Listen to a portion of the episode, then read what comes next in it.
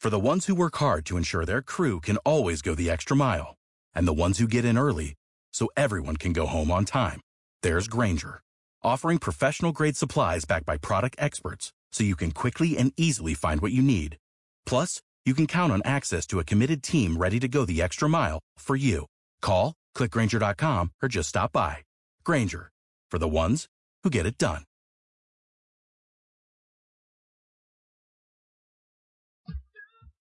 Views and opinions expressed by hosts, invited speakers, and callers do not necessarily reflect the views and opinions of the Black Talk Media Project or the Black Talk Radio Network.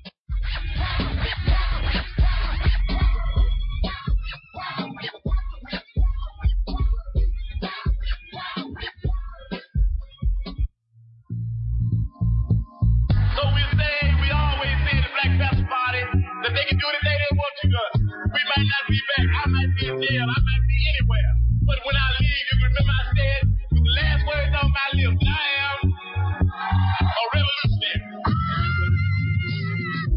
Revolution comes with a price tag. You a slave to a flag in a country that clearly doesn't love you when they probably never have. Told you turn the other cheek, and they made it with a bat. Fucking protesting them sit-ins. Told you go fight in the war. Vietnam, you died good riddance. That man of the house rule took you from your siblings. Turned around and pump crack right up in your city, and they turned all your leaders to martyrs. You was off in the war, now who was guarding your daughters? It was riots in the streets, killed Malcolm and Martin. Called the National Guard up because we ride with our guard up, and now it's burning your guard. The Second Amendment don't apply to you. Everything that they taught you was a lie to you. See, they scared of your skin and they dying to shoot. Take the American dream and then you die to pursue. One day it'll all make sense. But shit ain't about power, then it don't make sense. But none of that money matters when you live in madness. So one day you figure out that all you got is this. Peace, love, and the middle fingers. Right on. Peace, love, and the middle fingers. Right on. Peace, love, and the middle fingers. Right on. Peace, love, and the middle fingers. Good afternoon and welcome to Black Talk Radio News. This is Scotty Reed in on this broadcast from behind these enemy lines known as USA Inc. Today's date is July 10, 2015. To be honest with you, on this Friday, I am feeling terrible. I'm not even going to lie to you. I'm, I'm feeling tired, feeling terrible. I'm in pain, but I can't do a radio broadcast. So I hope your day behind these enemy lines is going a lot better uh, than mine. Uh, today we do have a guest scheduled for you. We have an author coming on, Malcolm Shabazz Hoover. Uh, Mr. Hoover is a author. I'm not sure if this is his first book, the 144 poems and essays for God, love, truth, justice, peace, and hip hop. As you know, yesterday we uh, did a program where we were covering hip hop and the negative effect of the corporate hip hop. It's been co opted and you know, we got to push real black culture, and that what is coming through the airways is not our culture. White supremacists is, is paying for that. So anyway, looking forward to speaking to Mr. Hoover. Perhaps we can get him to read a poem about his book. Now, the book, it seems to be an autobiography from the age of 12 um, to the age of 45. He mentions Ferguson, and he was documenting his growth as a writer, father, and thinker, as a black man behind these enemy lines. So, looking forward to speaking to him, probably here in just about five minutes. Uh, but, course, we have to talk about the racist rebel flag coming down in South Carolina. That is a, a great symbolic victory, and, and symbolic victories are important in war. All victories are important in warfare. Now you use that energy to get the racists out of office because they identified themselves. They stood on in Congress in both the South Carolina House as well as the United States House of Representatives, and they threw that Confederate flag up. They was waving a Confederate flag, and I think in this day and age with access to information, anybody that's waving a Confederate flag, we can confirm that they are white supremacists. And a whole lot worse. I don't even think the term white supremacist does enough to inform people about just the type of heinous crimes against humanity that these people committed, what they stood for. We need to use accurate language to describe these people. No code words, no code words like heritage. That's in the white supremacist code book. They know what it means. They probably got their own definition. Just like Mr. Fuller encourages people to come up with definitions. He's created his own definitions, and I'm sure these white supremacists got definitions. And in their code book, it's heritage. Don't say white supremacy. Don't say, you know, anything other than that heritage. It was heritage. So, but anyway, we know what we've decoded that. We've had over 150 years to decode that message, especially those who live in the South. So it is indeed call it what you want, symbolic victory, whatever. That took some legislative maneuvering in the people activity of politics. And it shows you how that particular area works. So you got to pay attention to highest pay. Look at how fast they got that done, despite great opposition from white supremacists. But again, as we should be keeping databases on racist suspects, so that when they do something like wave the Confederate flag, we put them in the database as confirmed white supremacists. Hillary Clinton, Bill Clinton, everybody associated with their campaigns and the decisions to use that rebel flag, you know, they have some explaining to do. They really do. And before any so-called one million conscious black voters decides to cast a vote for her, they should at least ask her about that, number one. And she has been asked by other white people. And simply her campaign has issued a no comment press release. Just two words, no comment. So these are questions. You know, these things are important. Now that you pulled down the symbol, let's pull these racists out of office. For those people that participate in politics, if you don't participate in politics, it's okay. There's no reason to throw hate on the game, especially a game you don't play. So, anyway.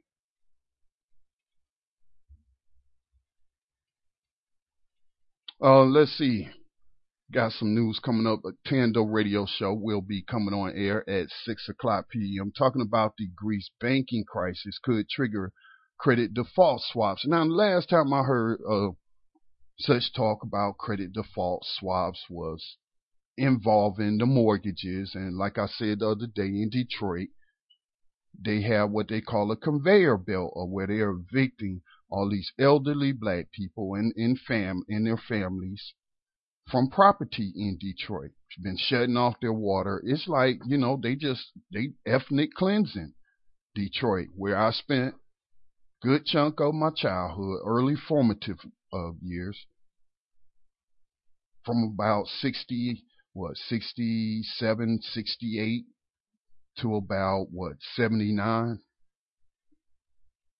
And it's like, you know, they just pushing black people out of Detroit. I still have family um, in Detroit. They thus far been able to hold on to their property that they inherited from, from their parents that laid down roots in Detroit. But it's rough for black people in Detroit as well as it's rough for black people all over this planet. So, like to get your thoughts, any news you would like to report, you can give us a call 530-881-1400. The access code is 549032 pound as we stream live here 4:10 p.m. July 10, 2015. Hit star 6 and 1 to comment on air now we got a lot of uh, uh, people tuning in from overseas. We got that web-based flash phone that y'all can hit us up and share if y'all up. You know, I don't know what time it is in terms of night or day where you're tuned in from at this time, but you're welcome to call in, chime in, and share your opinions.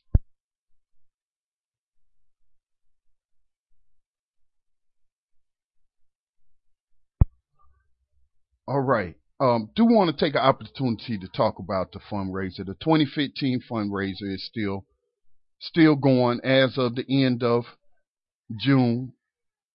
Uh, donors donated two thousand and fifty-four dollars and seventy-five cents. That's three point four forty-two percent towards the sixty thousand fundraiser goal as an operating budget. And so now we're thinking about upping that to a hundred thousand dollars per year uh, because we have some property up here and we have a, a trailer that we can convert into a communications uh, school uh, um, that will also host a couple of broadcast studios. So basically, a radio production studio that would be open to the public, of course, especially you know those who donate, but with the mission of, of teaching people, giving them hands-on experience so that they could go back to their community and sow seeds of you know black independent media because that's what you know Black Talk Radio Network was founded upon that principle that these white people that control MSNBC, you know, all the alphabet boys, I ain't got to name them. Even the B, so-called black ones, BET, Oprah Winfrey Network, all, all of that, that's, that's really, you know, cause through the advertisement, advertisement dictates content as well. So Pepsi Cola, you know, all of these different, uh, major corporations engaging in 21st century slavery and human trafficking to begin with, you know, if you start talking about that sort of stuff like we do on this network, New Abolitionist Radio, the Abolitionist Daily should be coming back soon. Can't give you a, a solid date on that yet, but you know, raising the issue of the 13th Amendment. See, no, you can't talk about that on your local FM radio station, but you can pump that rape music into the ears of the children, promoting all kind of criminal criminal behavior, and you do that all day long, and, and those same corporations will support it through advertisement. So, like H. Rap Brown said, if you don't control something in your community, it's a weapon against you, and we got a lot of weapons pointed at us. Got a lot of weapons pointed at us. We're still waiting on our guest to call in, but I'm gonna hit the phone lines. We got area code six four six wanting to chime in. Uh, go ahead with your question or what, your comment. Yes, afternoon, Scotty. This is uh, Robin Benton from Anti-Racism Media. I want to speak on the the issue of this rebel flag coming down, and you know, you and I had a short conversation exchange earlier, and really encouraging uh, the, prom- the promoters of bringing this Confederate flag down. And I want to give kudos to uh, that effort. Although I still feel uh, it's symbolic. It's symbolic in that uh, as to what it represents, but the gesture of taking it down off state grounds doesn't remove it uh, from T-shirts and flags on people's yards which is really uh, a safeguard against traveling blacks because you know where not to go. If yeah, and, and, there, and they'll be able to do that still, and and we encourage, we support that First Amendment right for you to put the flags up. Because there's a house here where I live locally. He has an actual flagpole. It's a little up further in the sticks than I am, but he has a real flagpole on his property in front of his house with a Confederate flag, and then I think I saw about two or three other ones with a couple of black lawn jockeys on the on the lawn. You know what I'm saying? Right. So yeah, right. they're gonna identify themselves. You know what I'm saying? So this will force them to come out and label themselves because we're gonna eliminate it from you know the financial aspect of it of black people showing a lack of self respect and paying taxes. That's you know supporting that that's true. And also, there's an industry uh, behind the Confederate flag. But we, we as a people tend to focus on symbolic, just like when we think of racist organizations, we seem to limit it to the KKK because they're more public with their with their outfits and the sheets and whatnot. But there's plenty of uh, swastika, uh, lightning bolt, white supremacists running around. And and this is my point on the symbology. Why then hasn't the federal government uh, eliminated all monuments to white supremacy and racism?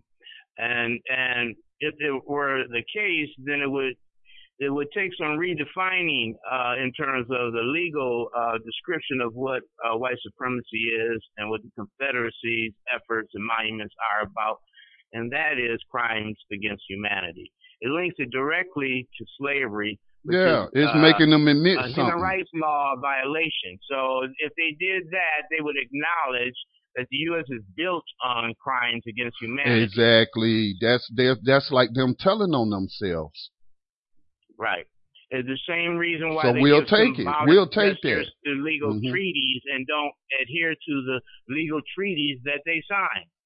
Right. And so it's up to people like like yourself, like other human rights uh, groups out there to add these people. I mean, name some of those groups you was talking about earlier. You know what, the White Citizens Council. I mean, you're right. There are a lot Right. of different Stormfront, names out there. There's a, there's, Okay, there's a hundred attacks on black folks attributed to Stormfront's webpage alone. Okay. Alone. So we need to so put you- them on the terrorist, white terrorist uh, well, tracking you know, you list. got some we don't even know about all these moose lodges and the Masonic temples. Well, let's label the 'em. Knights of of that. Let's label you them. know. Let's use media to label them. We can make maps and, and you know, where we, you just like they made maps to identify the statues in front of courthouses that everybody's taxes paying for. They got Confederate monuments, these killers, rapists, enslavers, you know what I'm saying, murderers, vagabonds. Uh, What's the point, you, you know, so you put them on a Google map. There is a project that has done that. So then you could also do what you're talking about. Add the lodges, add the police, unions, their headquarters, all of that. Uh, the representative, actually, I put him in my database. Let me pull him up right quick. See, cause if, excuse me, um, these symbols are making these people really come out and be on the record like you was talking about before, right? They're coming out on the You record. know, So You know, Scotty, though. Uh, so this President guy right Obama- here, what's his name? Uh, Republican Anderson, uh, re, uh, Representative Jonathan D. Hill, got his home address, all of that. He's identified himself in the South Carolina House as a white supremacist, and we don't have to call him a racist suspect. So we need to, you know what I'm saying, on for those that participate in the people activity of politics, need to pull these racists out of office. You know what I'm saying? What So- about? let me ask you, Scotty. Uh, Obama just called for the membership list of the KKK, but I haven't heard any follow up to that suggestion. But really, uh, if you look at it in legal terms, the Ku Klux Klan has a history and has been found guilty of race terrorism. If that's the case, based on that alone, all of their membership lists should be presented uh, on a public database, a government database, and outlaw the, the folks. Look, they Uh, they look, they already outlaws. activity. They already They're outlaws. They're terrorists. They already got laws on that. They don't need to pass no new laws. They just need to start applying it to white terrorists. All of these organizations. I don't need you know, come on, let's be for real. You know all the NSA spying and don't think that PayPal or whoever ain't gonna share that membership if they present it with a warrant. They get a warrant to prosecute these terrorists and, and for, for for providing material support. So don't fall for the distraction of we need to pass new laws. No, you just need to uh, enforce the ones you got on the books against these white terrorists. Actually, actually, the laws have been found wanting. That's my whole point. The legal framework in the United States is based on white supremacy. And so if we That's don't right. go to international law, human rights violation, crimes against humanity, genocide, uh, the, the Convention for the Elimination of Racial Discrimination, which says if there's disparate outcome, oops, you've done something wrong, fix it. Rather than the U.S. saying, oops, prove it. Show my intent to fuck you over. Excuse my expression. But you know, the the whole framework is starting to tilt uh, with the recent uh, Supreme Court uh, bringing in the language of disparate outcome. But actually, that exists all along. The U.S. is under a treaty, an obligated legal framework uh, that it doesn't comply with. And, and it stands on a basic premise of human rights, which we're born with, rather than the civil rights, which are dispensed by the federal government and have found wanting for people of color in this country. So let me ask you this: Does the legislatures admitting, because we have them on record saying, and I'm gonna play it later. Uh, we're still waiting on our guest, Mr. Malcolm Shabazz Hoover, to call in. We hope that he's safe and sound behind these enemy lines. Uh, but we got uh, Mr. Robin Benton, host of Race Treaty, um, who will be doing the program tonight. That's what nine o'clock tonight Eastern. No doubt. Yes. So we, we, you know, uh, we're going to see if we can reach out to Mr. Uh, Hoover and see if we could uh, get him. But Robin, on you focus on human rights uh, uh, issue or the things you just talked about. So when you had a federal government who is banning Confederate flags, isn't that acknowledging you know what I'm saying, a crime against humanity that has been yet to be paid for. And so how can that be used? How could a human rights defender that's going to argue in Switzerland or anywhere else at any of these, you know, conventions against torture and, and, and use that as evidence? I mean, how would you lay that out? Is it, does, does pulling down the flag help you know, put these people on record that then their words can be used in the international court against them uh, uh, in a in a greater context of you know what you've been talking about. Well, here again is the if issue of substance and symbology. Uh, the flags representing a symbol of, of acts that were committed for those that waved that flag, but those acts aren't being brought to court. The, the, the we're, we're focusing on the symbol. What about When the in fact- reparations court? Well, you know, um, there's a movement going on, and there's another legal framework as well. If we were in international courts, we could sue them. We could sue the United States and the corporations from Africa or from other international court locations uh, uh, uh, based on the linkage of these uh, globalization. We're behind track on globalization, just like we're talking about this flag. Well, the flag is quite popular in Europe, especially at soccer games of late. And but there's no legislation. What- what flag?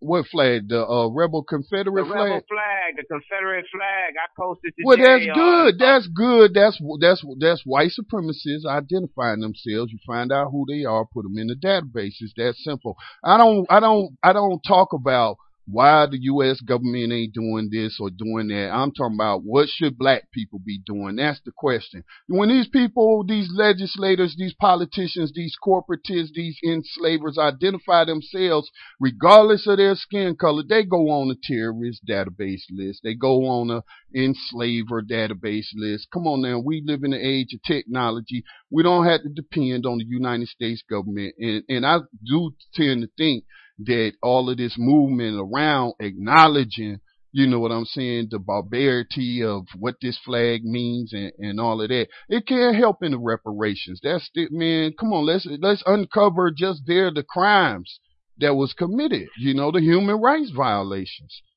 Human rights violations, Scotty, because there ain't no way that the Jewish population in this country is gonna allow the Nazi flag. I don't want to hear. Oh yeah, go, there you go. You you talking my language now. They wouldn't. They they have Jewish self respect. So you know why shouldn't Right. black people? Well, here's here's a here's a point though, Scotty. Uh, what's the population in Charlotte? Um, um, the point I'm getting to is there's 700 municipalities in this country dominated by black politicians on the city council level. So although we don't need to lean on the federal government, which means we can Right. function with self determination on the local There level, you go. There you go, Robin. We don't control our own city councils. There you go, Robin. And then that's why I say don't minimize what people doing locally. Cause those flags being brought down locally, the monuments being brought down locally. You know what I'm saying? Federal government, you know, of course, is providing federal funds to like University of North Carolina, Chapel Hill got a racist monument to, to enslavers, rapers, killers, you know, and and so uh they again you link it to the crimes under the red white and blue. You link it to it. So anyway i, I feel like it's a positive thing. It's up to organizers to organize this energy. All those people that turned out participating in demonstrations shout out to y'all you know now let's refocus that energy somewhere else to pulling the racists out of office i would say that's local right that take local work right robin That's absolutely right, Scotty. Uh, that's where Organization. self-determination starts on Yeah. the local level. Yeah. So pull the monuments down, pull them racists out of office, and and then focus on ending slavery first and foremost, because that's still you know big business in the United States. So uh, yeah, it's a symbol, but then you use that symbol to point to the other stuff that's going on, the hypocrisy. So, you know, just keep gathering evidence and do what you can in the war. Well, the war is a concerted effort too, and we need to take models that have proven to be successful and duplicate them. You got Jackson, Mississippi as a model for human rights, and no one's paying attention. No one's paying attention at all. There's the, the local legislation there is powerful. It's becoming a magnet, in fact, for uh, so-called immigration violators because they have sanctuary there based on the human rights uh, uh, precepts that are, are, are laid out in the uh, city council as a human rights city. They're abiding by human rights or international law. And we have the power to use that precedent in a local setting. Chicago did it. They extracted the language from human rights law concerning uh, the Convention for uh, Against uh, Torture and applied it within a city council to award 5.5 million dollars to victims of torture of white supremacy police. And so, you know, we need to see these models uh, that are working, connect the dots, and then we need to go viral on that what has been working for us and duplicate those efforts. Because a lot of these these local uh, towns, unfortunately, are not geared towards self determination. They've been beat down so long that their whole mindset is, you know, a, a byproduct of, you know, uh, uh, post-slavery syndrome. So, know? I mean, uh, that's so, what I'm saying. That's more than symbolic. It took organization. It took contemplation do I really want, you know, my tax dollars to be supporting symbols of terrorism and white supremacy as, which are public in, intimidation tools? Come on now, we forget when they was erected, you know, and, and, and all of that. So, I mean, that's a part of self, black people expressing self-determination. Also, white people. Let's not just put it on black people. White people focused on that.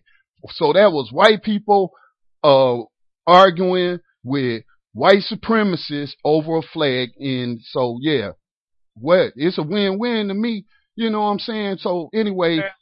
When when the white liberals saying, yes, put down that flag, you're putting us on blast. We have a better solution. We use subtlety and cunning in the political process. We get their money and we still impose uh, disparate outcomes based on policies that we promulgate based in our positions of power. So yeah, then symbology has this all this, you know, feel good, feel bad effect, but in reality, the same ones that voted to take it down are going to be the same ones that are voting against your right to vote, uh, against uh, uh, uh, the education funds being dispensed. Uh, and everything else that our oppressive tools use against people of color. So I'm saying, okay, yeah, it's good. It's a kumbaya moment uh, with the rebel flag, and it did show some effort. Uh, I think a sign was a symbol was sent from the White House to uh, Haley saying, "Hey, we're gonna put you on bad publicity blast. You're politically incorrect." And because her first response was the good old boy response and she succumbed to federal pressure. But that's the shaming process. What the U.S. federal government needs to be doing is preparing their, their declaration against those 25 human rights violations before the United Nations that they're supposed to respond to in September on the review that was done for CERD, where they're found wanting. Meanwhile, you know, we're waiting to see if there's going to be a national plan to undo racism. And these folks don't even know, uh, know what the definition of racism is yet. So much less the international law that they're signed onto and have sworn to uphold. And so, you know, there's still these issues on a local level where we need our own empowerment. Just analyze it. 700 cities with majority black population. What are we doing? We follow not voting, not voting. And a lot of people will tell you, you know, but that's why I defer to what is it, the one million. I am one of the million dot com. I believe it's one million black conscious vo- voters and contributors, and they talking about becoming a black political lobbying group of of one million people. So, you know, they could use that money to make moves politically, but I wouldn't advise, and I don't think they're talking about voting for any Democrats or voting for uh, any Republicans or, you know what I'm saying, that they don't have control of these people coming out of their communities, then those people are weapons against that community, like H. Rap Brown. You know, we ain't gotta, we ain't gotta rethink the doggone, you know, wheelbarrow or anything like that. Our ancestors then told us, and he ain't even an ancestor. He a political prisoner. And we can, you know, let's let's now move from the flag and move to getting out our political prisoners. And, you know, they fought against that sort of terrorism back in the day. You know, we do political prisoner radio every Sunday night trying to inform people about it. So, you know, I don't see the flag as a distraction, but we had a listener, they said that they totally agree with, with the caller, the Confederate flag's removal from one state's government is nothing but a distraction they got black talk talking about it and not the racism behind that flag in the USA flag. And I would say that's untrue. Um, because I live in the South and I've been given personal stories of the racism behind that flag against my family, against the enslaved Africans in this county. So I have talked about, about it, the racism and the terrorism. So it, it has not been a distraction. And so then now that we got what millions of people, possibly billions of people looking at it globally, this is being reported around the globe. All right. So now we direct, it's up to us to direct that activity somewhere else, become a new abolitionist.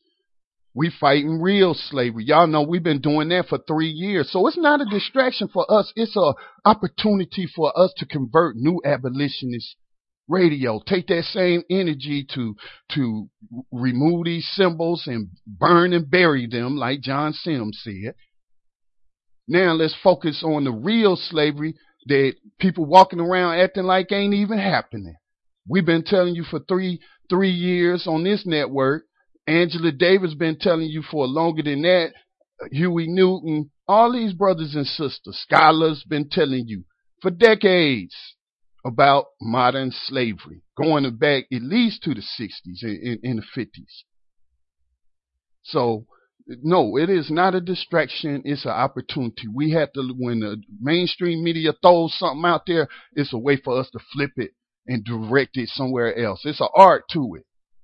You tie it to, uh, uh, like Bill Cosby. They want to talk about Bill Cosby. I don't care about black people squabbling over Bill Cosby. I don't care about that. But since the mainstream media is grabbing up stuff related to Bill Cosby, so we mention what he was accused of, and then we talk about what happened to a 16 year old, and that it is a problem, and then it's coming out over your local area area ways. Again, if you don't control uh, anything in your community, it's a weapon against you. Your local radio stations are a weapon against you. That's why we've been building independent black media and trying to teach people digital radio broadcasting since 2008. So it's it's it's not a distraction. It's not a it's an opportunity to teach. It's an opportunity to educate. So when people do, do, using do those keywords, uh, go ahead, Robert. flag do you feel that the brothers, uh, uh, the people behind that flag are going to go subtle? So now the flag isn't there. Do you think that sentiment of racism, white supremacy is gone anywhere? No, it's going to intensify, which is what we want. We want them to flip out on the house floor and, and give us all these excuses to uh, how they, uh, you know, back in slave uh, slavery, practicing slavery, and then we tie those politicians to the Geo group. We tied them to the Correction Corporations of America. Oh, what you got to say, Senator Marco Rubio? You, you know, you've been sponsored your whole career by, by, uh, George Zoley and, and, and other, uh, enslavers in the Geo group, which is based in Florida. So that's how you connect it locally. That's how well, you, there's a, yeah. There's an issue about the politics on the one man, one vote issue, and that is obviously corporations corporations are the ones financing political candidacies. They're the ones who are lobbying. They're the ones who are putting legislation on the on the on the desk of politicians to to to implement on their behalf. And we don't have those those money equivalents. Uh, and that was part of the the crying uh, uh, and wailing by the young white folks at Occupy because they weren't getting handed the torch of white supremacy uh, uh, in, intergenerationally financially. they became at risk. And so uh, again, you got to factor in these corporations. Well, that's the beauty about the local politics surge and bringing in international law locally, in that you can hold the corporations in your local area also accountable to this international law. Right. And so, you know, that's kind of another issue uh, that we can lend a blind eye to because the corporations are the ones who are financing those political commercials that that embed in people's minds. See, Max was out there on, at ground zero at that flag. He posted his videos and he was out there recruiting new abolitionists. All these people want to come out for and against. If they was for the flag, he explained to them what they was really you know, worshiping at the altar of white supremacy and, and, what it meant, but really slavery is still going on and, and how, you know, you really just don't, you know, he was being codified. But then the other ones that would want to bring it down, I agree. Let's bring it down. Now let's abolish real slavery and inform them. So it's an opportunity, and Max did a great job out there along with others, John Sims and them, with the Burn and Bury uh, project, and, and spreading the word that slavery is still being practiced across this land. The United States government owns a corporation called Unicor. Come on now, we should be putting that on the uh, debate floor. If you participate in politics, if you participate in media, you should be asking those questions. Why does the you, the corporate USA Inc. You know this what they call in a nation, you call in a country, is a corporation that was founded in what 1775, 1776, somewhere around there. You know this is a corporation, and it owns a corporation called Unicor with a with a C, Unicor. And what does Unicor do? Do you know, Robin? Does anybody? Y'all can give me a call if you know what Unicor does. Have you seen the videos of all those black women in there snatched away from their babies and, and, and their children and their and their husbands and, and answering phone calls for corporations being paid slave wages? That's slavery. Unicor you know, you know the, the, the, how this political game works in reference to corporations. You got Dick Cheney, uh, who basically came out of KBR into a vice president, got no bid contracts for the war, but also in the process pushed legislation uh, on the immigration issue. And they fired up the white supremacists out west on the on the immigration issue. Meanwhile, Dick Cheney was investing in building physically building prisons so that when the when the onslaught came against the immigrants, uh, they had uh, contracts that that said you got to keep this uh, 85% filled these beds, and he was behind that and got brought up on RICO charges, but nobody talks about that. So hey, we talk about it on this network now. Come on. Okay. We've been right, talking about right, it for three I'm years. in general, yeah, you're right. Yeah. The dots connecting the dots. So yeah. let's use accurate language though. Let's not say nobody when Yohanan Eliah, Max Parthas, Scotty Reed, Robin Benton, you talk you got a program. You talk about so don't say nobody, you know what I'm saying, because we are somebody. And so I appreciate that. And when I was speaking of mainstream media, I know what you not mean. To say anybody that's not mainstream media is nobody my my point is the public voice is not connecting the dots on these movements, you know. And the same, and my concern is with this rebel flag is a great uh, apparatus has been put to work to remove it. Will that apparatus, that political apparatus, be applied to all of these policies and laws to end slavery? To end slavery, it's that simple. Let's end slavery. Let's start there. Let's start there. That's why all these brothers and sisters are in those, in those, on those plantations, those concrete plantations behind bars, man. You know now they've been having hunger strikes. They've been having work stoppages. This been going on for over four or five years that I know of because of this network and, and reporting on it. But you're right. It doesn't get picked up by mainstream media. So, you know, so who is that on though? When you have other people in networks and blogs and you're not supporting them who are telling you about this and then you know you know you're on facebook talking about which band does by the way? Let's talk about that. But look i got to take a station identification break. It um i'm gonna have to uh, email my assistant sister cc if you listening if you could try to get in contact with our guests. And um i think he should be able to dial in um, you're listening to Black Talk Radio News. Uh, when we come back, Um, we will continue our conversation. Look, open phone lines. Again, the telephone number is 704-951-5030. That's the studio line. That's the line we wanted uh, our guest to call in on. But since he's not utilizing it, you can utilize it as well. Uh, or you can dial up from the conference line, 530-881-1400. The access code is 549032 pound. For those already dialed in, star six and one to comment on air or the web-based flash phone if we got some brothers and sisters in the Caribbean or in anywhere in what they call in South America or in Africa, if you're up, just hit that web-based flash phone and because we are part of a global black community unite under the RBG. Marcus Garvey gave us those colors to unite under our flag.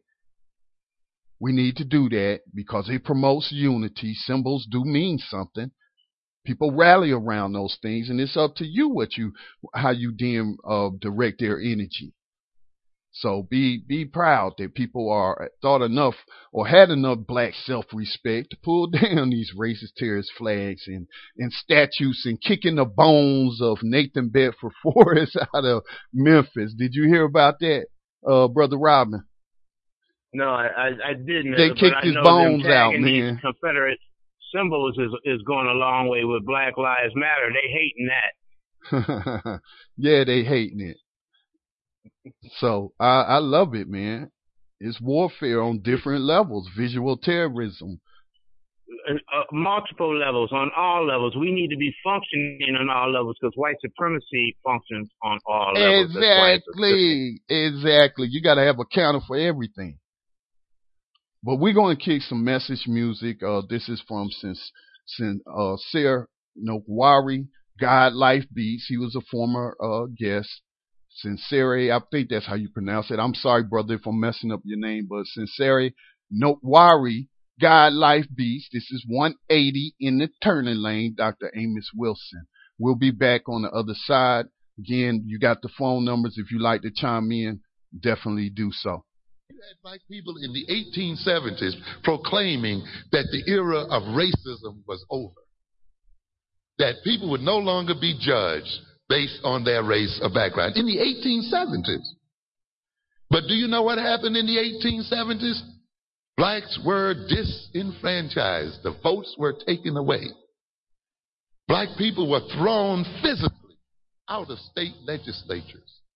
Black people were terrorized from the voting polls and were not allowed to vote. Black people who had been buried in graveyards beside white folk, they had their bodies dug up and shipped somewhere else. In other words, you see, because you are integrated doesn't mean you cannot become disintegrated. And, and, and, and it took then 100 years, up to the 1960s and 70s, for black people to re-achieve again the things they had a hundred years before. So there is no guarantee that because you have some kind of opportunities today, or because you're making some kind of progress today, that that progress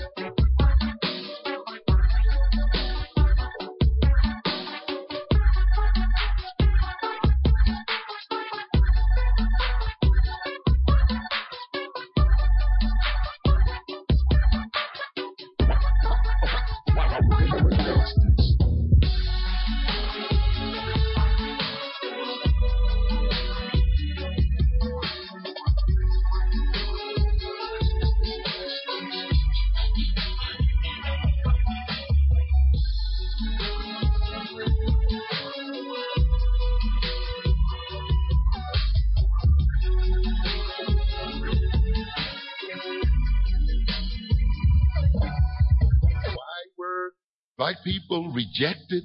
And why were they disenfranchised? Because a group of white folk thought that it was in their interest that they be disenfranchised. And we are in exactly the same position today when there is a group of white folk in America today who come to believe seriously that it is in their interest to remove opportunities from black folk and to disenfranchise us, then it will happen. And ladies and gentlemen, it is on the verge of happening today.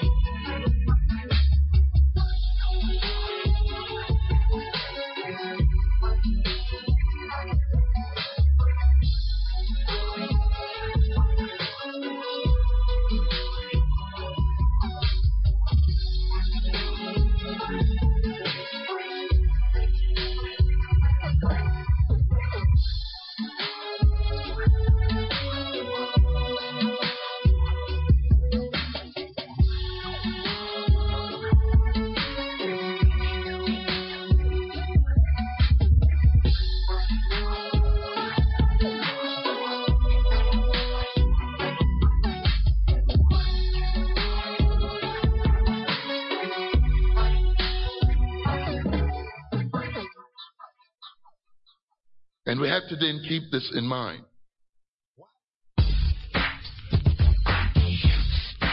We have to begin to move to control our community. Everything that's in your community that you don't control is a weapon against you. Public education as it exists today is a weapon against black people.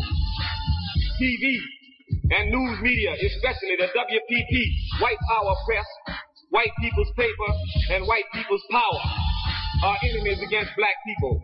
What the white press does is that it makes black people an enemy of black people.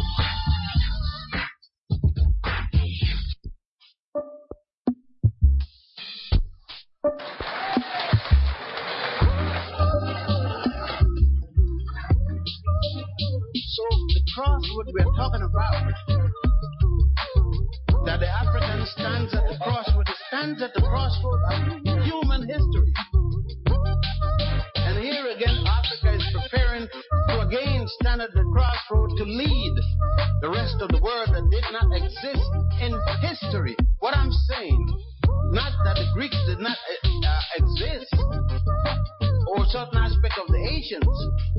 What I'm saying that no one knows them in history during time when the Africans were raised in the framework for human civilization. Let us go back. Let's go at 4100 before the Common Era, as you would say, BC. And see if you see any Christian there standing up, any Muslim, any Jew, if there's a God named Jehovah yet, God named uh, Jesus the Christ, or God named Allah. Any man in here, I will stop you're a minister, you're a rabbi, you're whatever, come up and show that I'm lying.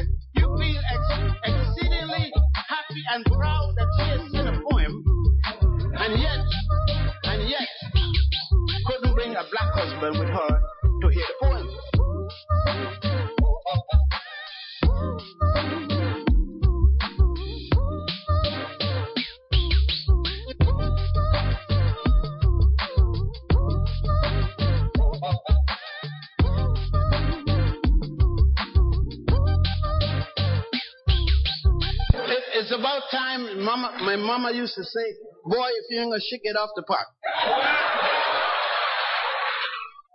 You are tuned in to the Black Talk Radio Network. For podcasts and live program scheduling, visit us on the web at blacktalkradionetwork.com. Welcome back to Black Talk Radio News. Scotty Reed behind these enemy lines broadcasting. Got Robin Benton on the line, host of Race Treaty, who will be on air tonight, 9 o'clock p.m. Eastern Time. That's the correct time, right, Brother Robin? Yes, sir. Yeah. We can't tell y'all on Facebook because they banned us for sharing a link to an article. I think it was a black website blog, but a naked black woman. And some people, we could accurately say that, you know, she was obese. And uh, let me see, answering this call will uh, place me on hold. You know what? Let me go ahead and answer this call. I'm going to have to hang up on the conference line and then I will dial back in. I see there's a problem where we got our guest calling in. I'll, I'll don't hang up anyone. I'm calling right back in. All right, Mr. Uh, Hoover, do we have you on the line, Hey. sir? Hey, this is Malcolm. You said this Hello? yes. Uh, This yes. is Malcolm. Yes, if you could hold hold on for us, sir. Um, we had some mix up with our lines, and so I need to get back into the conference line. And so if you could just Absolutely. just hang on, and uh, we'll we'll get Yeah, no problem, man. Forgive me calling in so late. I was teaching a class. I totally forgot about you. I'm sorry. Okay, no doubt, no doubt. That's okay. No apologies needed. Just hang on. Okay, thank you.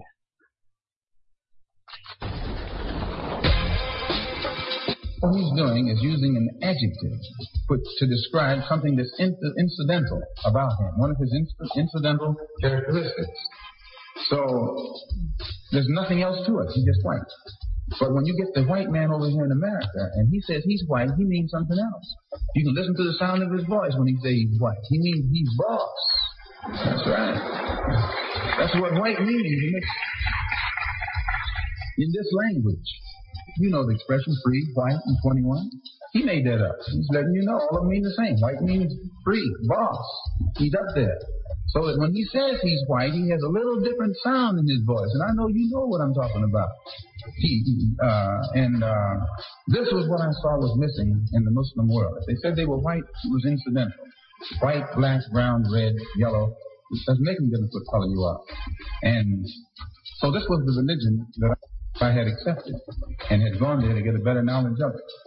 And but, but despite the fact that I saw that Islam was a religion of brotherhood, I also had to face reality. And when I get back into this American society, I'm not in a society that practices brotherhood. I'm in a society that might preach it on Sunday, but they don't practice it in on no day, on any day.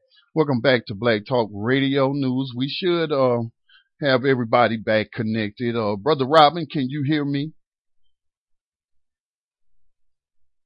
Brother Robin, well, I'm pretty sure. Uh, let me go ahead and uh, mute 646 and clear the question line. If you have any questions and you're already dialed in to the conference line, just hit star six and one, star six and one. The other way to uh, ask a question is to dial 704-951-5030. And so we want to uh, welcome on to the program our guest, the uh, author, Mr. Malcolm Shabazz Hoover, a Bay Area native. Welcome to Black Talk Radio News, sir. I think this uh, perhaps is your first time of being on our network. Uh, let me see. I'm unable to hear. Okay, try it now. Yeah. It, yes. Okay. Yes, this is my first time. All right. Uh, thank you for coming on to the program. And uh, let me ask you this off the bat: uh, How long did it take you to write uh, your book, 144 poems and essays for God, love, truth, justice, peace, and hip hop? Oh, thank you, brother. Uh, it's well, I started the I started writing when I was 12. So I guess the long answer is I'm 45 now, 33 years of work um, is involved in this book, but I, I started writing it seriously uh, almost two years ago. So it's a collection of your essays and things you've written since uh, you were a young student, and and I'm sure thanks to your parents' help, they helped you to save some of those uh, uh, of your work that you had put out. Right. So um, if I understood your question, I I pretty much save everything I write. Um, Even back then, so as I a 12 year old. Oh yeah. Oh yeah. And then you know the funny thing is, um, the first poem in the book is um, this poem called "I Am a Big Blue Frog," and I wrote it in you know, my sixth grade classroom, and it just uh, it took off with my classmates. I don't have any idea why, uh, but they all liked the poem, and so um, you know it's it's real. It's just a short poem, and uh, people liked it. So I have I had something like 40 journals full of writing that I pulled the material, most of the bulk of the material from for the book. Um, I've kept a journal since 82, um, you know, upon the advice of my writing teachers. And, uh, so I used, I used the best of that work to compile this, this book. I mean, I, I have thousands of poems and there's about 160 You say how many? 160? There's about 160. I, I, I, I didn't do the and final and- count, and but the, the last time I right? counted was 160. Yeah, so it says the title says 144 poems and essays. So total, uh, yeah, 160 is what what you're saying. Right. It, I tr- my goal was to give 144, um, but there were some that I just couldn't take out. Um, Okay. so, for instance, the you know all all the stuff that's going on with the the cops killing kids and all this violence against our community. I did a lot of writing around that in the past few months, Uh-huh. and um, a lot of those those additional poems come from that work, and I just I couldn't leave them out. So, brother Malcolm, uh, do you publish anywhere else? I mean, you know, you seem to have be pretty active in writing and, and publishing. So, do you have like blogs, a blog where people can follow and you know keep up with what you're writing about? I do, I do. So my blog, the one I'm uh, most active on is deepculture.blogspot.com. Um, so you know, I've been blogging there for I think 10, 11 years. There's, you know, most of the book is actually on that blog if you want to take the time to go back and read through it. Um, and then I also started a, there's a, another additional web page, um, on Facebook, the 144 poems Facebook page has a lot of the work on it. But my blog is, you know, pretty much it's a monthly collection or a monthly, um, survey that follows me and I, I put all my stuff there. So stuff that will never get in any book is on that blog. It's I mean, a lot of uh, emoting, So, it, bleeding out and I'm I'm sorry. So if I understand your book though, it is it's what your thoughts, uh, whether they were in the form of poems or essays, but what on current events, things that you you know witnessed uh, during different periods, like you mentioned, you know the uh, cop on black crime, the urban crime and shooting down, you know, black bodies, men, women, and children. You know, uh, Yes, you was writing about those too. So it's current events. Yes, sir. So, like I, the the the book is divided up into themes: God, love, truth, justice, peace, and hip hop. Um, and sometimes, as in the hip hop, it's not about hip hop, but the rhythm of the poetry. Um, sometimes the the way I approach it is from a hip hop perspective. Um, I write a lot about love. I think there's more poems about love in there than anything else. Poems about God, uh, my relationship to the divine, to the creator. Um, but yeah, injustice and peace and truth, those are where a lot of the critical essays and poems are about current events, our condition at this time. Um, would you like to share one of those poems with us on justice, perhaps? Um, do you have sure. the have ability one to do that? Read or Yeah, just pick one uh, from Justice and, and share a poem with us live right here on Blade Talk Radio Network. I would love to. Hold on one second. All And, um, right, all right. You go, you go ahead and take care of that, and we're going to invite the listeners if y'all have any questions, comments, uh, to give us a call at seven zero four nine five one five zero three zero. There's also the conference line. That is 530-881-1400. The access code is 549032 pound. Of course, you can hit star six and one to add yourself to the uh, caller's queue. Use the web-based Okay. flash phone to uh, get at us. Just hit the button, call the show. So as long as you got headsets, you can chime in. Uh, go go ahead, Mr. Hoover. Cool. I'm going to read this poem about Katrina. Um, I don't know how your your language requirements Um, no. No, no to- restrictions. We're all adults, and they're Okay. exposing our children to words anyway. So long as it's in the proper context, and we're talking about Okay. justice, so don't worry about censorship. Okay, brother. All right, good. Um, this one is called a retrospective on the events of the past few weeks, right after Katrina washed niggas away. Fire burn, fire burn, fire burn. The burning bush. The bush is on fire. The whole house is on fire. And the people in New Orleans need water, but the government let the motherfucker burn anyway. The wizard's curtain is falling down. Finally, all the rest of the clowns are falling out of the trickmobile. Surely, someone will talk. Someone has to leak the story. Someone has to leak the government. Somebody leaked Enron. Somebody leaked Chevron. Somebody leaked, leaked Vietnam and died a lot. The government has a way of making outspoken people gone, quiet, or at best irrelevant and compromised. America only promises one thing. You can die here. America has a lot of shit that'll kill your ass, will attempt to hijack and kidnap you. America's greatest crime and best talent, that is, if you buy the lie, the American dream, America will separate you from yourself. You will be far from your origin if you buy the lie. If you do not, then you will not be happy here in America. The American dream is just that. A fantasy to be held to be true because of widespread mass delusion that this is a fair and just society. So far, very few people have lived the American dream, but I know a lot who share the American nightmare experience. I am poor and suffering in America. My children are ill, my elders are dying, and my people, people who look and live just like I do, are dying on international television. My children are killing one another in the streets. Everywhere I look, there is pain, and no one cares. Are we also not Americans? Do we not deserve the love and compassion of our fellow Americans? These compassionate conservatives have talked the talk. Now it is time to walk the walk. Poor people got completely washed out, and no one seems to care. This shit is evil. Once again, America shows her ass to the most vulnerable and least listened to, least cared about citizens. Black America suffers today on NPR. We're taking your calls. Katrina kicks poor niggas in the ass today, today on KPFA. Niggas die as Americans look on. Get it here first on CNN. That's the news. That's entertainment. What we like to see, this is not reality TV. This is real life. White America like to see a nigga suffer. The CNN commentator says they did not evacuate. It's their own fault. What? They're calling them refugees. I didn't know. Who could not have known? No one knew. All lies. They knew. I knew. They all knew. ABC, GE, NBC, KBHQ, ABC, DEF. Stuck on F. We fucked up. Fuck you. Fuck yeah. Devil ass devil. Of course, the niggas are still acting up. How come you remove everything I have, everything I know, remove everything because I'm in the way of the wave of destruction? I'm worthless. I, we, these people are the sons and daughters of the slaves. They are my co-stars in this, the American nightmare. For us, the street life is incredibly sour.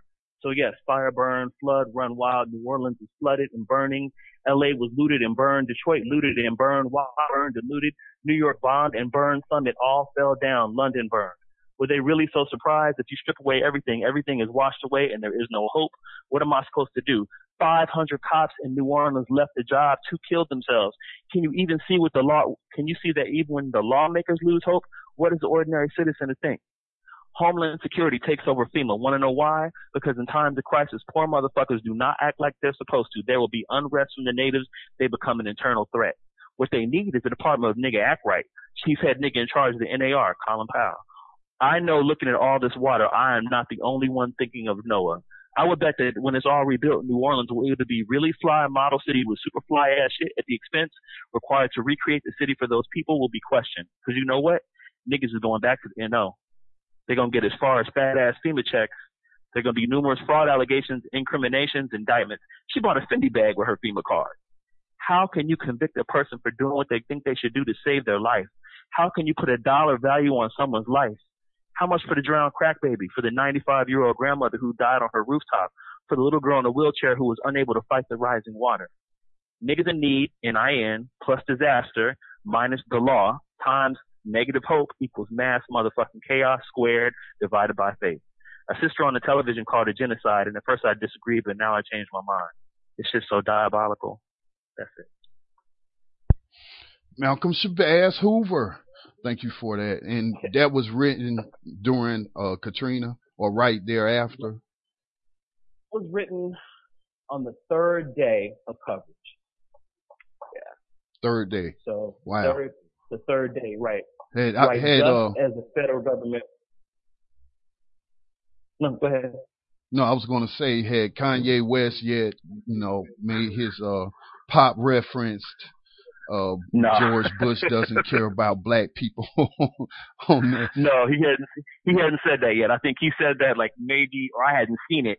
I remember having written the piece and um think I was thinking about incorporating Kanye, but then I just I left it be. So I actually haven't touched that um since I wrote it, and that is that's um true for a lot of these pieces. A lot of these pieces I wrote when I was 25 or 30 or something, and had I had I written some of these pieces now, they would be very different.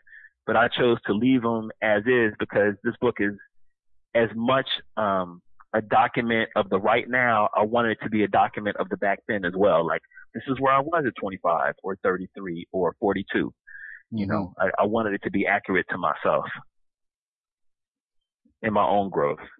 Makes sense. It makes sense. Uh, I think I could illustrate that by people were criticizing something that black people had had done. I think forgiving terrorists, and I agree that we shouldn't forgive terrorists, that we should prosecute terrorists to the fullest extent of the law and the lawbreakers Mm-hmm. and and all and, and all of that. But you know the harshness, the the vitriol that was like directed by victims towards other victims you know the the Mhm. survivor and the family members of those who who were killed and, and then Malcolm X you know just reminded me of his quote don't be so quick to condemn someone because they don't act the way you act behave the way you behave or know what you know because at one time you you know what I'm saying and then so someone who had criticized uh, whatever it was, they then came back later and said, well, you know what? After some self-reflection, I was that kid out there snatching that Confederate Exactly. flag off of the back of a truck, you know. So I'm not gonna condemn him too much because I might have been him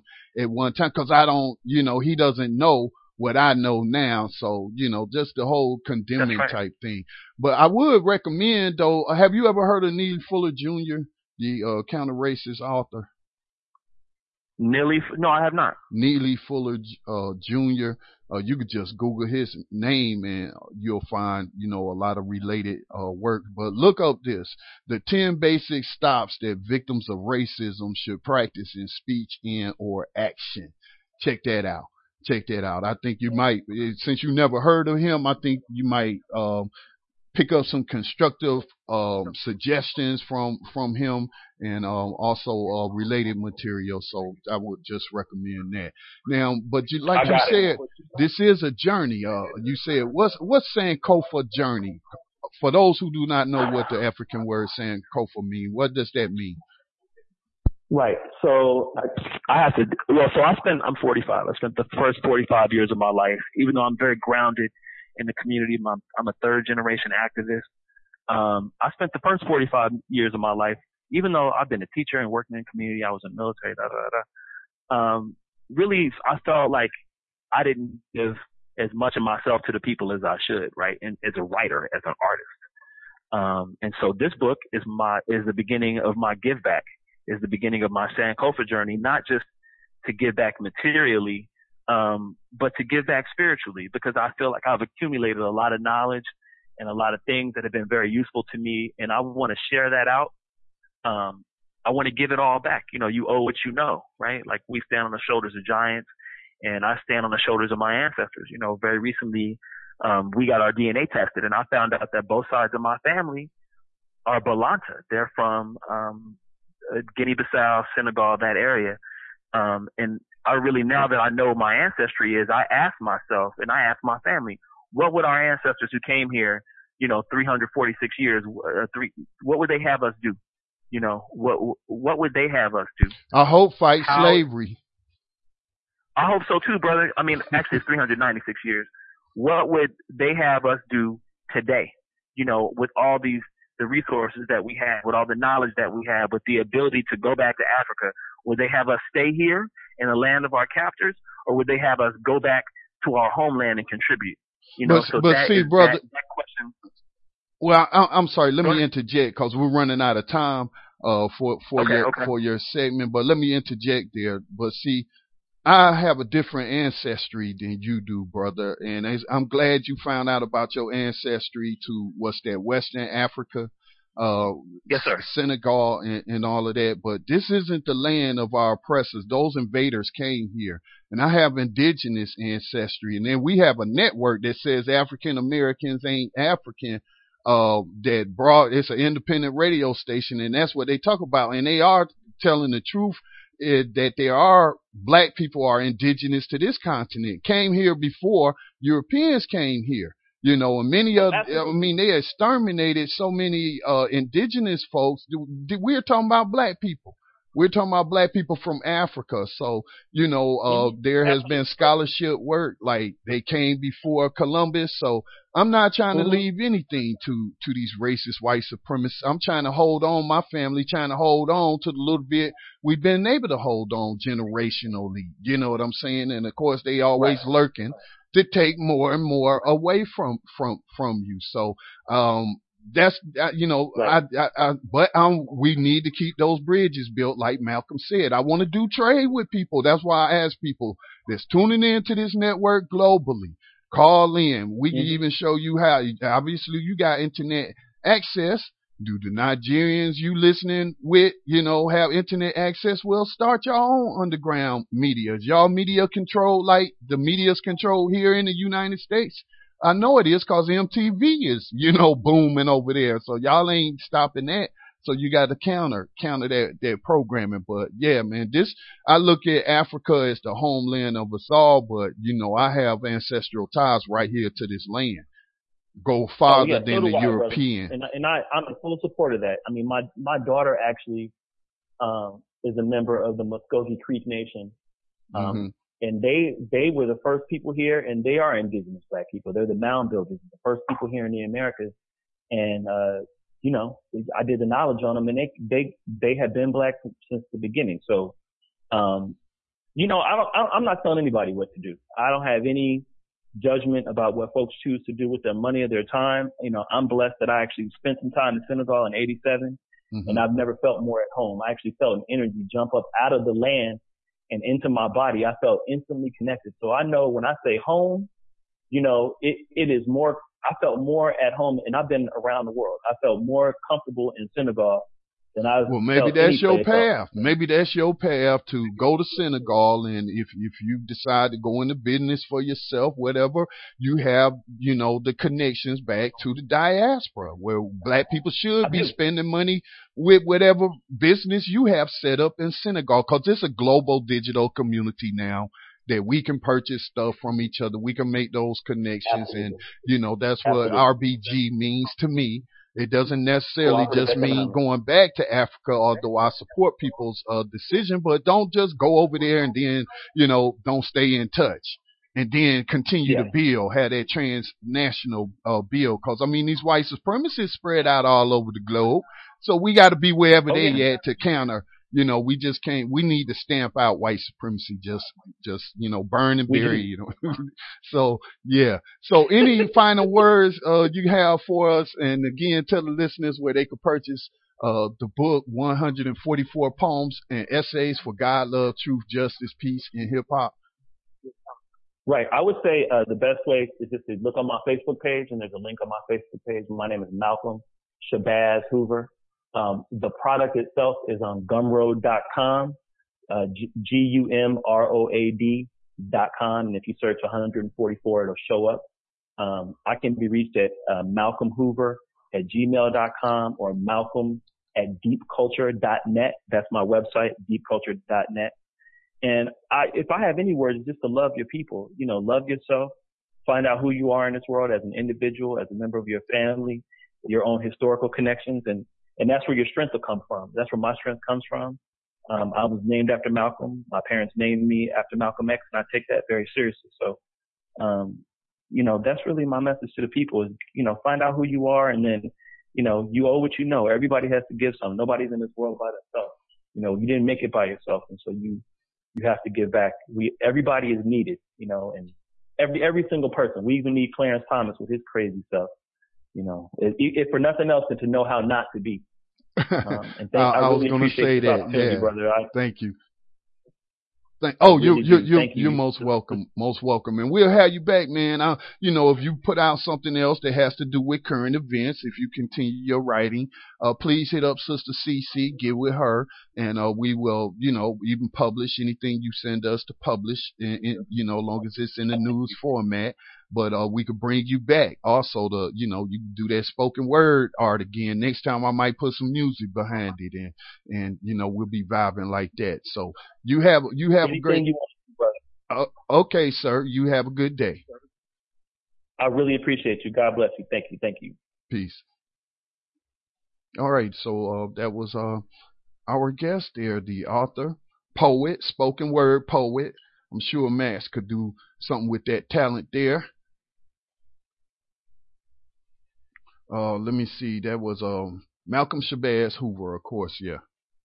And I've linked to the book right there. So uh, also, like he said, you could check out his Facebook page. Look, I'm gonna hit the phone lines after. Um, well, I may not be able to hit the phone lines, but um, let me check right quick because we do have Tando Radio Show coming up here at six o'clock p.m. So again, talking about processes and mobilizing and people saying that things are abstractions like pulling down that flag. It took mobilization. It took political skill and will to force that. Unfortunately, the blood of nine people, you know, it, it, you know, took, that's what it took finally to pull down a 150 year old symbol of terrorism, an active symbol of terrorism.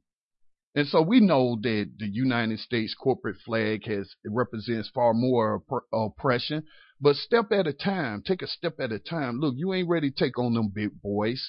You take on the ones that you can, you hit them where they weak. That's where they weak at on the international stage. Y'all permitting Nazi flag, the original Nazis, the original Nazis. I mean, really, we go back to Jefferson's and all the experiments they've been carrying out over black people, making advances in gynecology, you know, practicing on, on black women, crude instruments and, and all kind of stuff. That's what that, that, that openly represents. I think he, that dude, the father of so-called gynecology, the med, you know, doctor, he has a statue somewhere in South Carolina. So all of you white women who are benefiting from gynecology and those services, you owe that.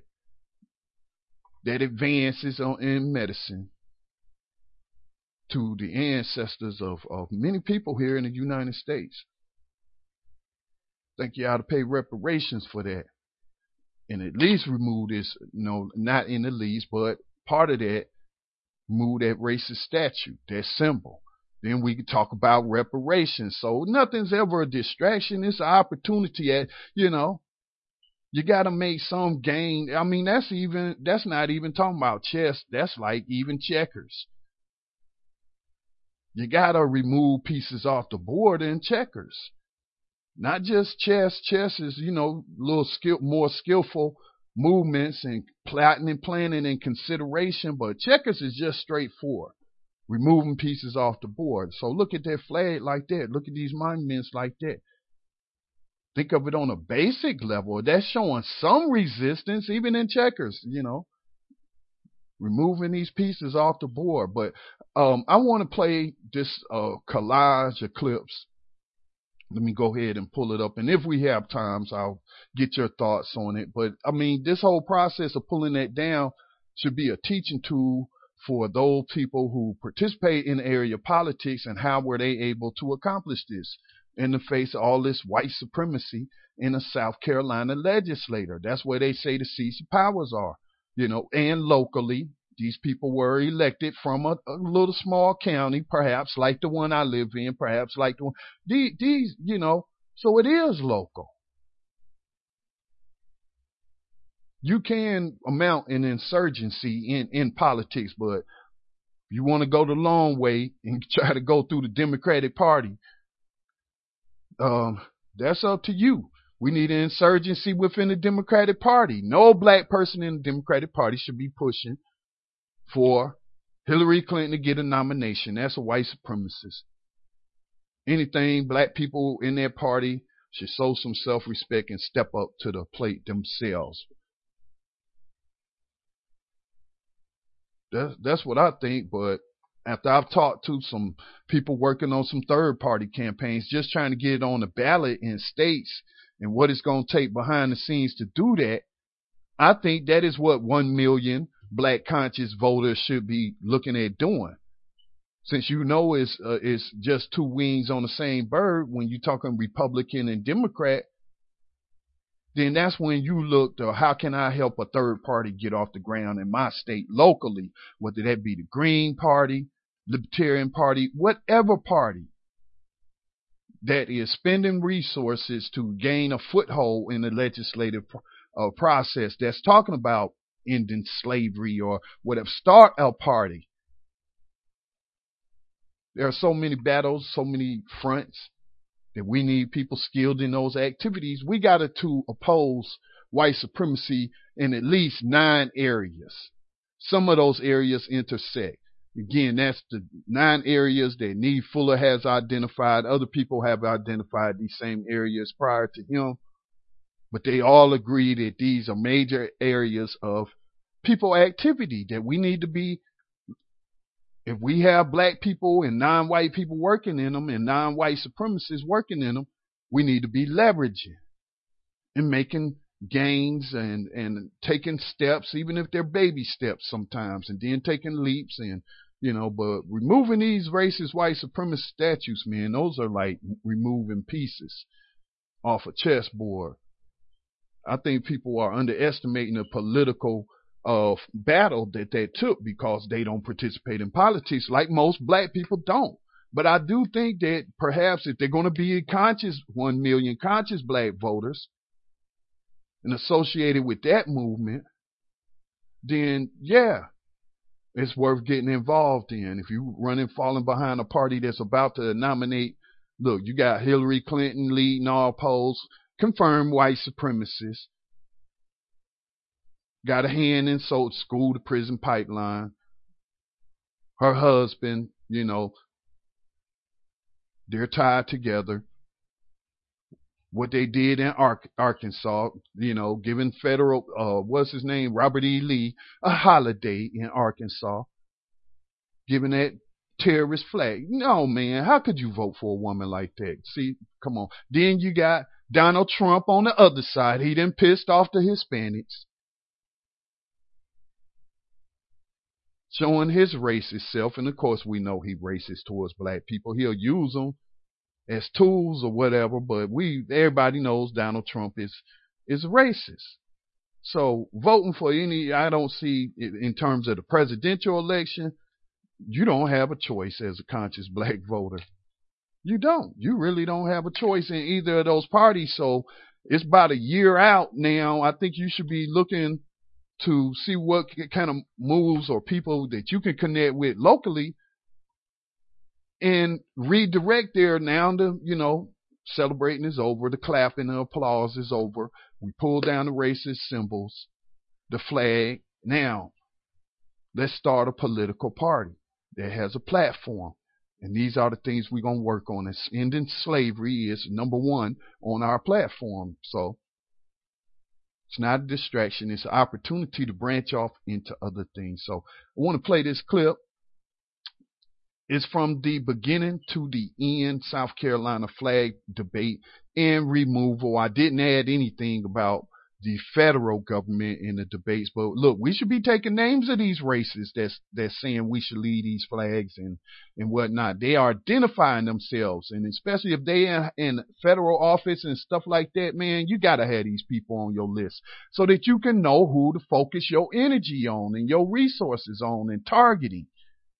The white supremacist when he confirms himself when he comes out of the cloak of racist suspect and steps into the realm of white supremacists confirmed, you know, it's a good thing to know what these people are doing, so we had to track them. And the federal government practices racism and white supremacy despite any, you know, tools or proxies that they use. Despite those, they are not doing what they're supposed to do in terms of racism and white supremacy. I don't know. Loretta Lynch had some comments the other day. She used some correct language. I perhaps will share that, write a blog post or something, and uh, revisit that later. But um, yeah, let's listen to the debate.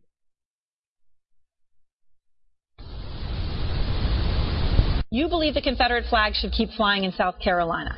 Why?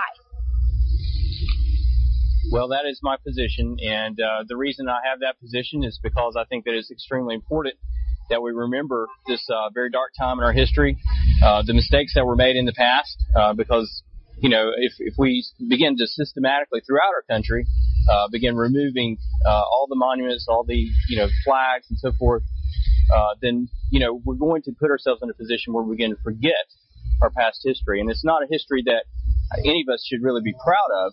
Uh, certainly, all lives matter, including the lives of those who fought and died for their homes and, and their families in the Confederacy.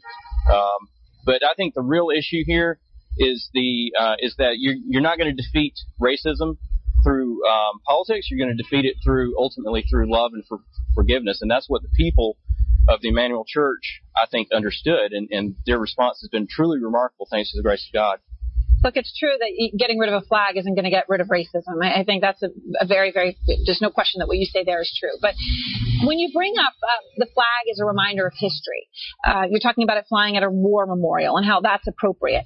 Um, you know, look, the South lost the war, a war that the South fought to preserve slavery. Similarly, the Nazis lost, right? To be consistent, though, would you be okay with a Nazi flag flying at a World War II memorial? Um, I'm sorry, can you repeat the question? I, I said, would you be okay with a Nazi flag flying at a World War II memorial? You know, um, I, am not sure if that's quite the same thing. I, I think that uh, the um, certainly the Nazi flag was part of Germany's history and and everything. But you know what we're talking about here is the Confederate flag, uh, the, specifically it's General Lee's battle flag. And so I certainly understand the comparison. Um, and, you know, I, I, think, though, that there's a proper context for everything, including the swastika, including uh, Germany's flag, and, and, including the Confederate flag. Um, and I think that, you know, those who want to take it down out here, I, I don't know if it's visible on the monument, um, but the uh, if you're going to take it down and put it in a museum, uh, if you're saying that the flag itself offends you, it's going to offend you in the museum context as well this monument is essentially a mini museum erected to uh, the memory of the lives of those who, who fought and died. And um, so, you know, I, I think the, once again, the real issue here is the uh, is the, the thing that we should be focusing on mm-hmm. is the fact that the the families and the community has really pulled together in Charleston, and I think that's a remarkable thing. What, what I'm trying to understand though is the Confederate flag, you know, was a symbol of uh, the side that went to war to preserve slavery, right? To preserve buying, selling, and owning black people. That's what the South fought for in the Civil War. Um, is that worth honoring? Based on what now? The, I'm saying the flag Cer- is certainly- Yeah, go ahead. certainly the uh, certainly the flag uh, you know was used by the Confederacy. It was used uh, in the war uh, to to help to maneuver troops and so forth. And yes, the the South uh, so slavery was a component of the war between the states, and it was um, you know unfortunately uh, we were on the wrong side of the slavery issue. I wish we did had you know hadn't had to fight a states' rights battle over the issue of slavery. I, I wish that we'd been able to end that peacefully the way Great Britain did.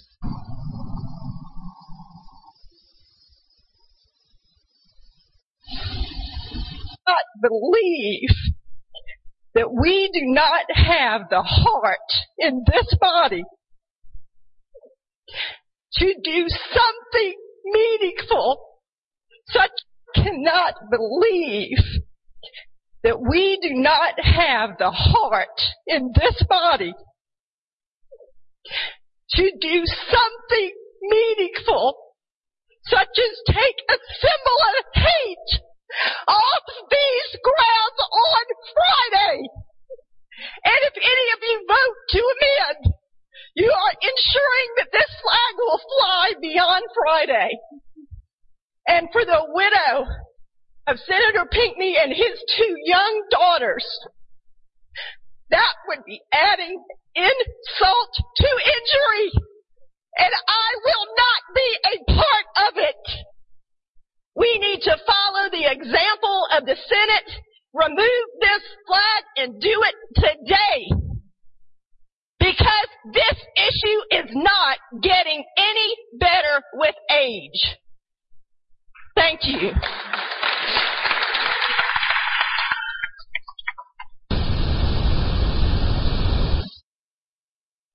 I saw passions get high.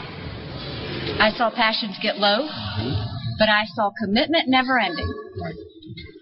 And so what we saw was another action. And that action is that the Confederate flag is coming off the grounds of the South Carolina State House. So tomorrow morning at 10 a.m., we will see the Confederate flag come down. We are a state that believes in tradition. We're a state that believes in history. We're a state that believes in respect. So we will bring it down with dignity and we will make sure that it is put in its rightful place. But this is a story about action. This is a story about the history of South Carolina and how the action of nine individuals laid out this long chain of events that forever showed the state of South Carolina what love and forgiveness looks like. So 22 days ago, I didn't know that I would ever be able to say this again. But today, I'm very proud to say that it is a great day in South Carolina.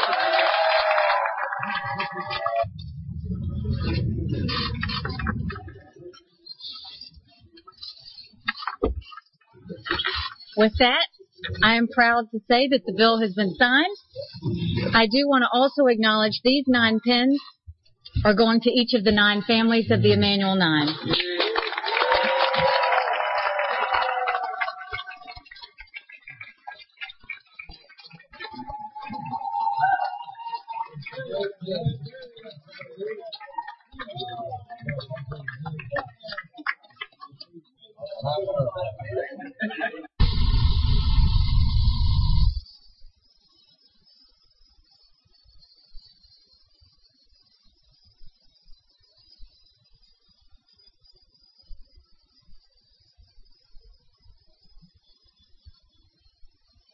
South Carolina is about to lower the flag and never raise it again outside the South Carolina Capitol building.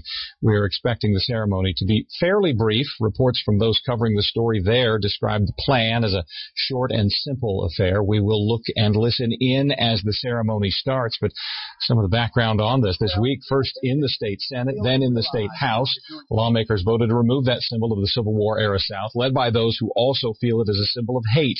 Then, as she promised, the South Carolina governor quickly signed it into law. Those who pushed hardest for the change wanted it to happen no later than the end of the week, and that is the way it is playing out.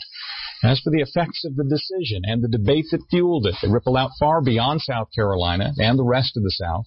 Here in Indianapolis, leaders at the NCAA say they'll change a, a 15 year long sanction against South Carolina. When the flag stops flying, the NCAA will again start allowing South Carolina to start bidding to be a tournament site again.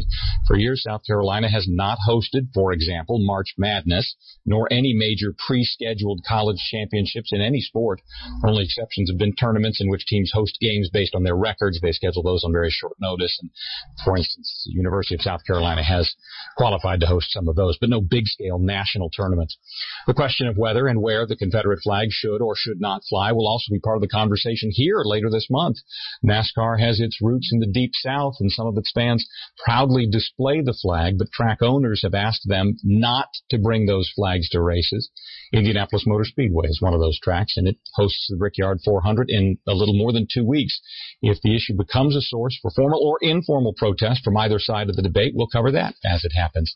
Another live look in on South Carolina as the events are scheduled to start, bringing together people from different sides of the political aisle, but in many cases the same view on where the state stands with its Confederate past and the future for the flag. It is not disappearing. It is, in fact, symbolically going into a museum. At least one example of the Confederate flag will be part of what they, they call a relics museum uh, that has on display many items from South Carolina's past, including its Confederate uh, history.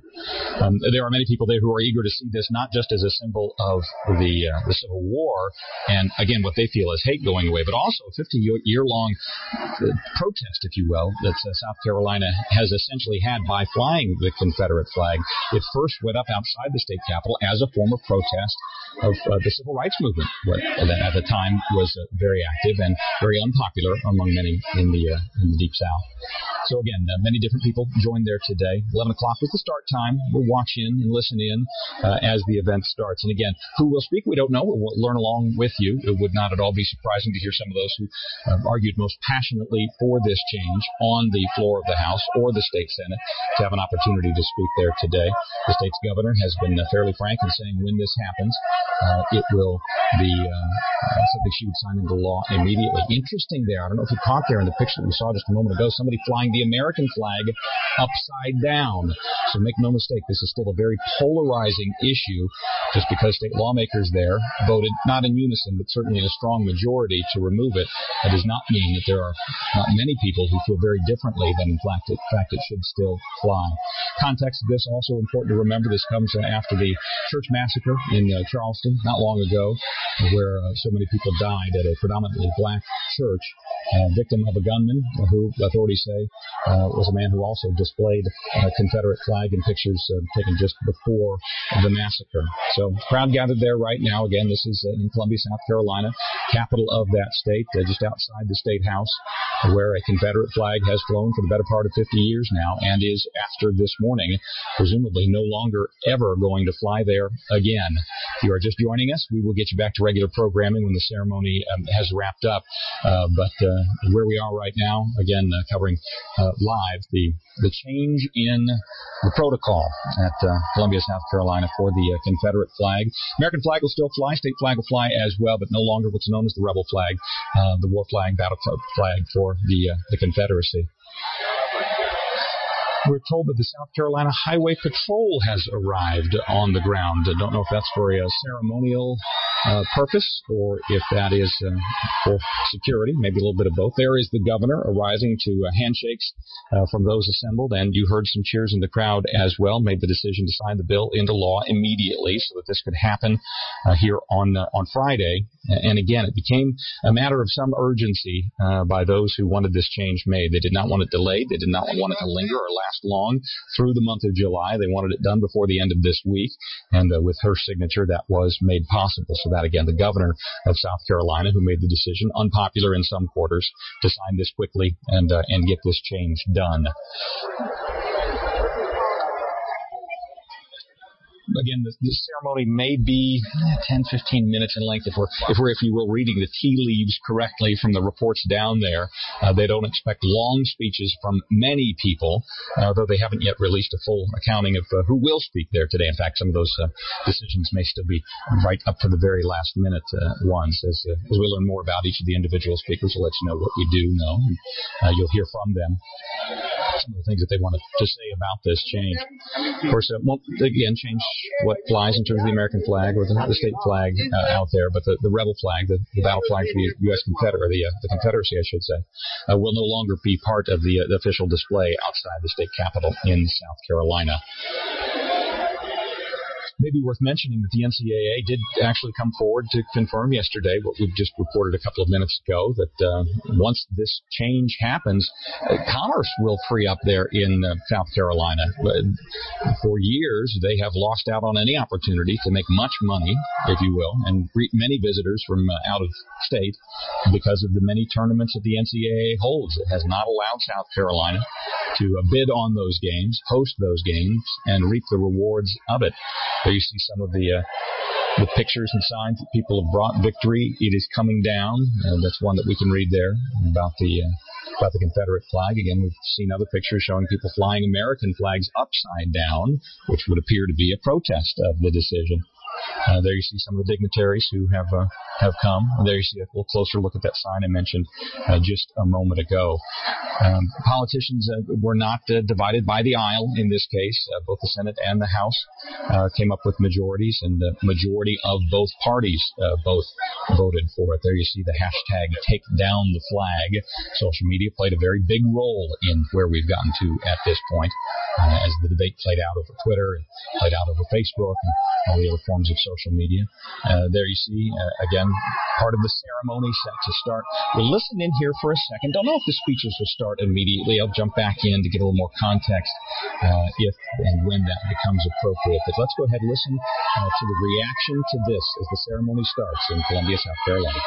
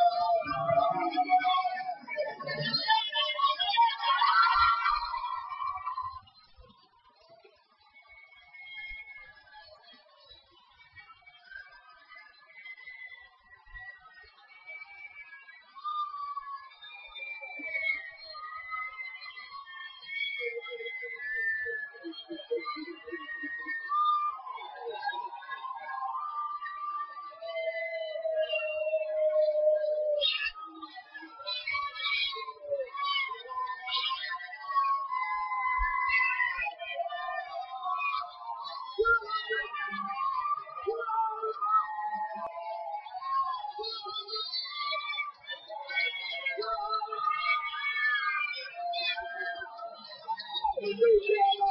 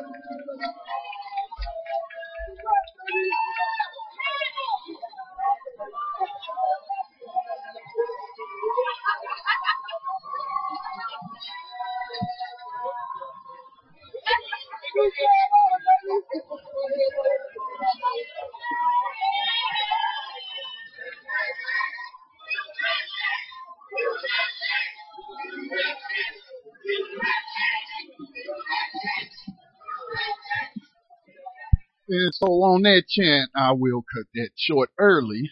Uh, see, we got a lot of work to do in deprogramming our folks because the USA owns Unicor, and y'all should know that Unicor practices slavery. That's all it. That's all it does. Anything in as it relates to what I'm talking about as it pertains to 21st century slavery and human trafficking. I'm taking my word back or my phrase back from Allen West. How dare you apply it to something totally un- unrelated to money for rich white wealthy men? No, no, no. But whenever I talk about something related to 21st century slavery and human trafficking, it's been documented. It's been documented by many, many people doing work independent of each other. Then we come across each other through New Abolitionist Radio. George Mallinckrodt uh, published a book about the abuses heaped upon the heads of the enslaved people in the state of Florida as a as a um I think what a mental health technician official something like that. Then we talk to other people and we do our own research and, and we find the factual basis for these things. And so let's study the process. It's not a distraction. That took a tremendous legislative effort it took public pressure along with political maneuvering to get the desired outcome. So if your desire, if you're looking for an outcome similar that stamps out an element of racism, white supremacy, how do you go? Let's apply that to slavery. How do we apply that to slavery? See, a lot of us is talking about reforming it and not abolishing slavery. Let's start abolish slavery. So You know, let's look at South Carolina's model. And how do we apply it to South Carolina and all these other states and territories and commonwealths, basic colonies of the United States of America, Inc., Incorporated? How do we apply, you know, this legislative process? We got to raise the awareness. So we, you know, Max again was at grand, ground zero, Max Partis, new abolitionist, spreading the message of abolitionists, just as if Frederick Douglass would have been out there, like, you know, them white folks inviting him to come give a speech on the 4th of July. And he said, What is the 4th of July to the slave? Max was out there telling them this flag is wrong, but so is slavery, and slavery was never abolished. So the South never really lost the war. There was a compromise between the North and the South, and they came together, and their outcome was slavery, the modern 21st century slavery and human trafficking that we're calling something else. So that's what we hope that we uh, people will be focused on now continue to wipe out and stamp out white supremacist sim- symbols and monuments.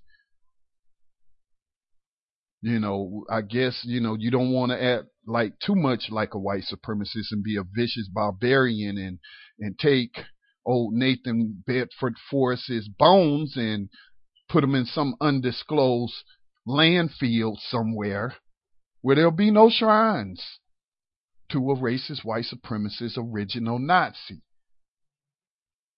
So, yeah. See, we have some dignity. Even give it to people who don't even deserve it, but, you know, some people say that's too harsh. Remember, uh, Tando Radio Show is coming up here at 6 o'clock p.m. You're tuned in to the Black Talk Radio Network. Checking the phone lines. Again, that's star 6 and 1. If you have a comment on air, we have, what, maybe roughly five minutes. If not, we can continue with the message music and we will see you again. Uh, at least I will. I will talk to you again, probably tonight on Race Treaty, uh, but also uh, Political Prisoner Radio on Sunday night at 9 o'clock p.m., which follows Time for Awakening Radio. Again, if you haven't donated to the 2015 Black Talk Media Project fundraiser, the goal was 60,000. Actually would like to try to raise 100,000 to convert an old trailer over 20 years old, but it had foundations intact, roof is good. Turn it into a communication education uh, uh, center. As well as build a couple of studios to continue doing what we do through the Black Talk Radio Network and other media properties. That's only going to happen if you support it like, you know, people support NPR, National Public Radio, like they support any of those other foundations or anything that they send their money to. If you support uncensored, unfiltered, independent black media, especially in the realm of digital radio, then you have to support it. And it's not a, a, just a matter of us being able to broadcast, but the ability to be able to teach others. So we are an education nonprofit here in North Carolina. And we can uh, put together a course.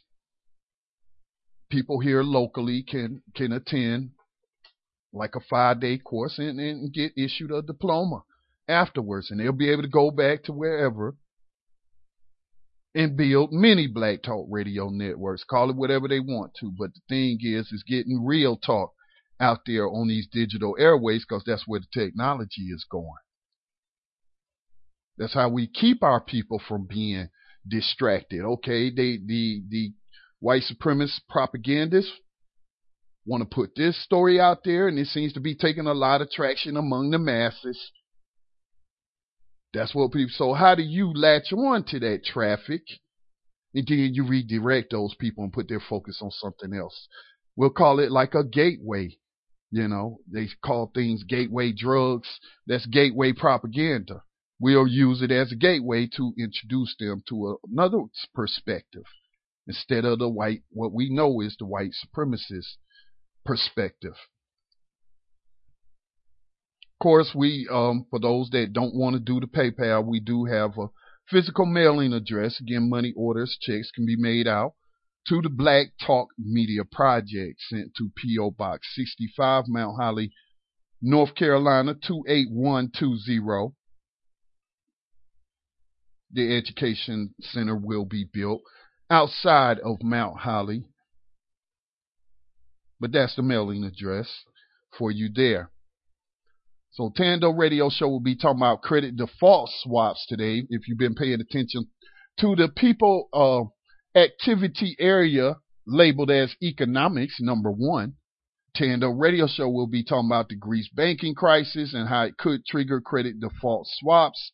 CDS, that financial industry is what has all these people being gentrified out of predominantly black areas and they're taking their homes and they're standing empty or they're gutting them of, you know, the precious metals and then demolishing them, then coming back and building condos and, you know, rich white people move in them. So, got to learn how to protect yourself and uh, educate yourself in all people activity areas.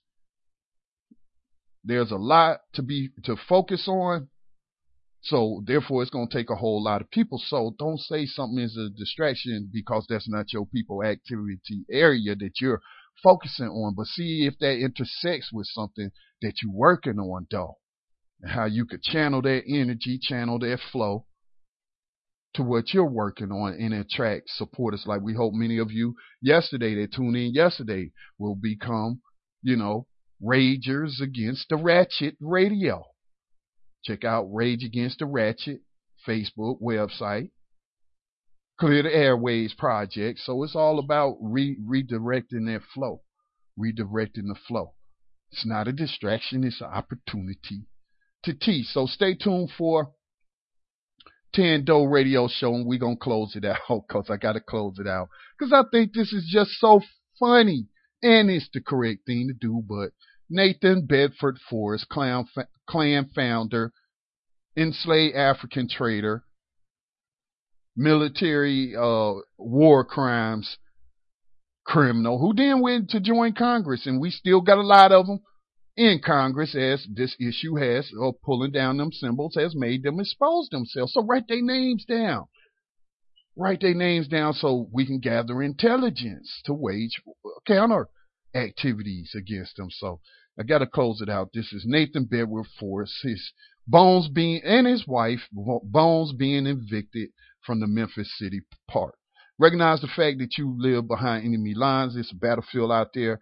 Develop battlefield awareness. That way you won't become a casualty is our hope, but at least you will decrease the likelihood that you will become a casualty. Always check out killedbypolice.net because they kill more people than anybody. So keep a keep an eye on those people as well. This is Scotty Reed. I'm out. Peace and blessings to all. Nearly 24 hours after Memphis City Council voted to remove the statue of a Confederate general, eh, the future of the statue is uncertain. WMC Action News 5's Ben Watson has learned several groups are now interested in calling the monument their own. Well, the question of just what to do with this statue may be answered soon. We've learned that several groups are interested in making a new home for the statue honoring Nathan Bedford Forrest. The bronze itself is worth a lot of money, and and um, I would uh, I would certainly be hesitant giving away. Memphis CAO Jack Sammons says several groups have approached the city about the statue. Some have wanted the city to give it to them. Others want to buy it. Uh, I've been told that to replicate that statue would be north of $5 million. Sammons says the statue is over 100 years old and was made by a great artist. By phone today, Lee Miller of the Sons of Confederate Veterans says his group is interested in it. And in an email sent to the city, Kent Collier of the Savannah City Commission says Savannah, Tennessee would be happy to assume any costs associated with relocating it to their city near the Shiloh battlefield. However, Sammons says before anyone can buy the statue, Forrest's family would have to sign off on it, and moving the statue must also involve the courts. There, there's there's a process. There's state law that we've got to um, to adhere by, and and you know we're going to we're going to we're going to absolutely follow all the uh, the appropriate uh, ordinances, statutes, etc. from the state. Stay with WMC Action News 5 for the latest on this developing story. Ben Watson, WMC Action News 5.